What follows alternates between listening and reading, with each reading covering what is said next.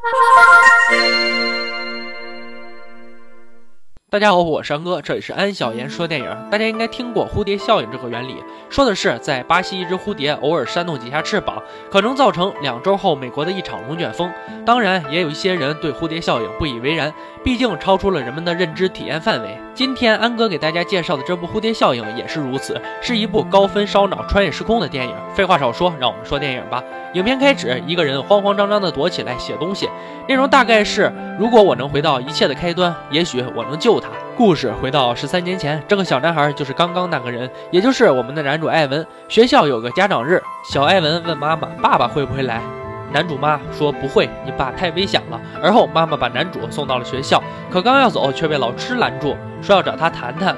老师告诉男主妈，昨天绘画课上，老师让同学们自由想象，画出自己喜欢的东西。可其他小朋友画的是长大想做什么，唯独小艾文画出了与年龄不相匹配，而且特别凶残的画。更重要的是，艾文不记得自己画这样的画了。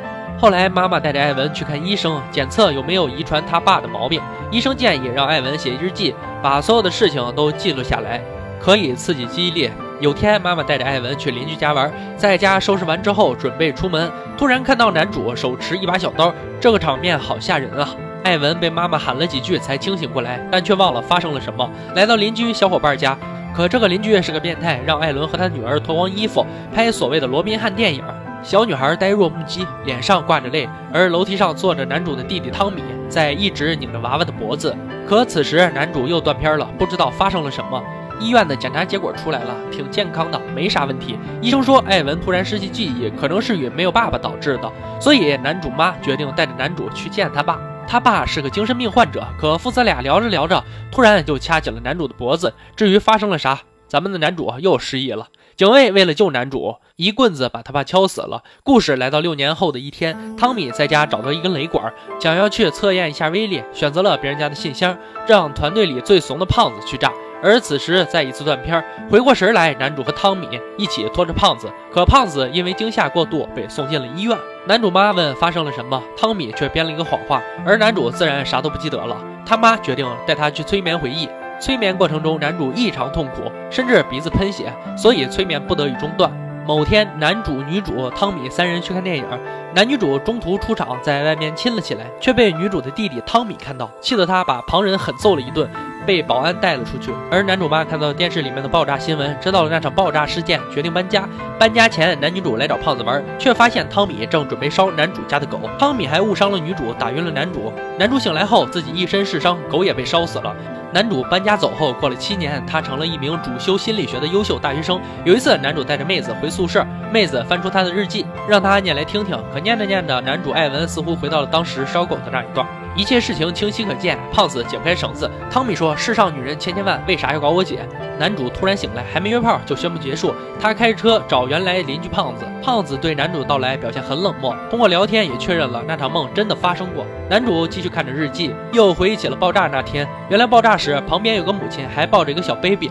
可想而知这件事给胖子留下的心理阴影有多大。男主找到母亲吃晚饭，他问母亲：“父亲得了这病，有没有解决的办法？”而母亲欲言又止，最后来到一个巫婆那里，想测试一下。可巫婆却说男主没有生命线，不属于这个世界。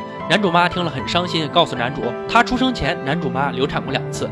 男主为了回忆起断片的记忆，决定回去找女主。女主的生活并不好。男主问他记不记得小时候拍电影那段，可女主瞬间变脸，悲愤交加。回到家后，汤米给男主打电话留言，说他姐姐自杀了。男主打开日记，试着回忆起拍电影当天。原来女主爸有恋童癖，男主让女主捂住耳朵，用非常成熟的语气教训了女主爸，大概意思是老色鬼，你这样会毁了你女儿的，收起你的变态恋童癖，不然阉了你。另外管好你的儿子，他是个虐待狂，显然不是那么简单了。男主确实回到了过去，因为这件小事儿却改变了所有人的人生轨迹，这就是蝴蝶效应，新的记忆涌入脑海，男主的风格和身边的人事物都变了。他也不再是大学生，而是兄弟会成员的纨绔子弟。他和女主在一起了，一切都是那么的美好。直到汤米的出现，以前经过男主的训斥，女主爸对女主变好了，但却虐待汤米。汤米的人生轨迹依然糟糕。现在他出狱了，找到男主殴打他，最后男主成功反击，把汤米敲死了。男主进了监狱，他在监狱里经常被人欺负，因此他给母亲打电话，让他把日记拿过来，准备继续改写命运。可不料刚拿到日记，却被监狱里的人抢走，只拿到了几页。可这几页内容不足以发生蝴蝶效应，而男主决定用手上的痕迹，利用基督信仰的狱友帮他忙，表示自己被耶稣托梦。为了证明男主回到了画画那天，然后给自己制造了伤疤，狱友确信这是主的印记，答应帮忙。男主把光头和金毛杀死了，狱友负责拉住铁门，给男主充足的时间看日记。回到烧狗那天，为了让胖子割开绳子救狗，男主事先准备好锋利的锐器给他，可事情却未像男主预想的那样，胖子杀了汤米。醒来后，蝴蝶效应发生了，人生改变。男主还是决定向父亲请教吧，因为他爸显然和他有一样的能力。回到见父亲那天，男主问他爸怎么才能把事情改变，自己改来改去，结果总是不好。他爸表示。没有所谓的对，你别想充当上帝。再这样下去，你可能会杀了你妈。男主说：“我会搞定所有事儿。”于是他爸才上前掐住他的脖子。男主又回去找女主，发现这段人生里，女主变成了妓女。无法接受现实的男主决定再次改变。男主决定回到爆炸前那天，阻止爆炸。而这次男主却被炸成了残疾，人生轨迹再次改变。最后女主和胖子在一起了，汤姆也变好了。交谈中，女主告诉男主，其实自己不喜欢父亲，她知道搬去母亲那儿就见不到男主了。男主十分痛苦，他决定自杀，不过没有成功。后来才知道，母亲因为男主残疾，大量戒吸烟消愁，得了肺癌。男主表示会改变这一切。男主妈说：“你的行为和你爸的好像。”男主决定回去销毁那根雷管，于是他就有了之前拿刀的那一幕。不过被男主妈打断了，只能继续回到拍电影那段。男主拿出雷管准备炸毁一切，结果女主爸上来阻拦，雷管滚到女主那里。再次醒来，男主住进了医院，对医生说他需要日记。医生却说从来没有日记，都是你虚构出来的，用来克服你内心对误杀女主的愧疚。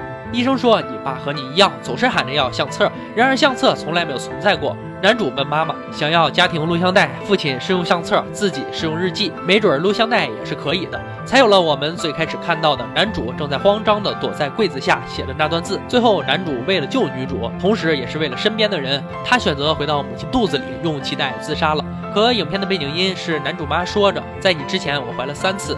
也流产了三次，没有了男主的陪伴，女主选择了跟了妈妈，和弟弟过上了幸福生活。胖子没了邻居汤米，也过得非常好，也算是所有人都皆大欢喜了。本剧完，这部剧仔细看起来还是很好理解的。男主之所以总是断片儿，那是因为被未来自己穿越了，他可以通过看日记的方式回到过去，通过对一件事情的改变产生了蝴蝶效应，让自己和身边人以后的人生发生了巨大的变化，而只改变自己却不会发生蝴蝶效应。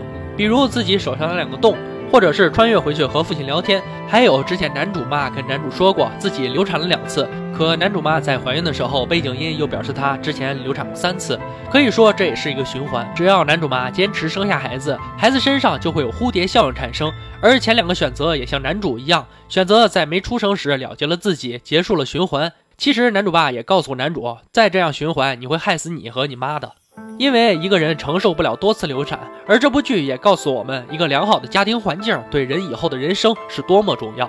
同时，选择朋友也慎重，因为芥末者黑呀。才想起孟母三迁的道理。好了，今天就说到这儿吧。蝴蝶效应一共有三部，大家可以关注安小言说电影微信公众号，回复“蝴蝶效应”这四个字，安哥已经准备好这三部奉献给大家。我是安哥，这里是安小言说电影，喜欢记得点赞、转发、评论哦。今天就说到这儿吧，我们明天见。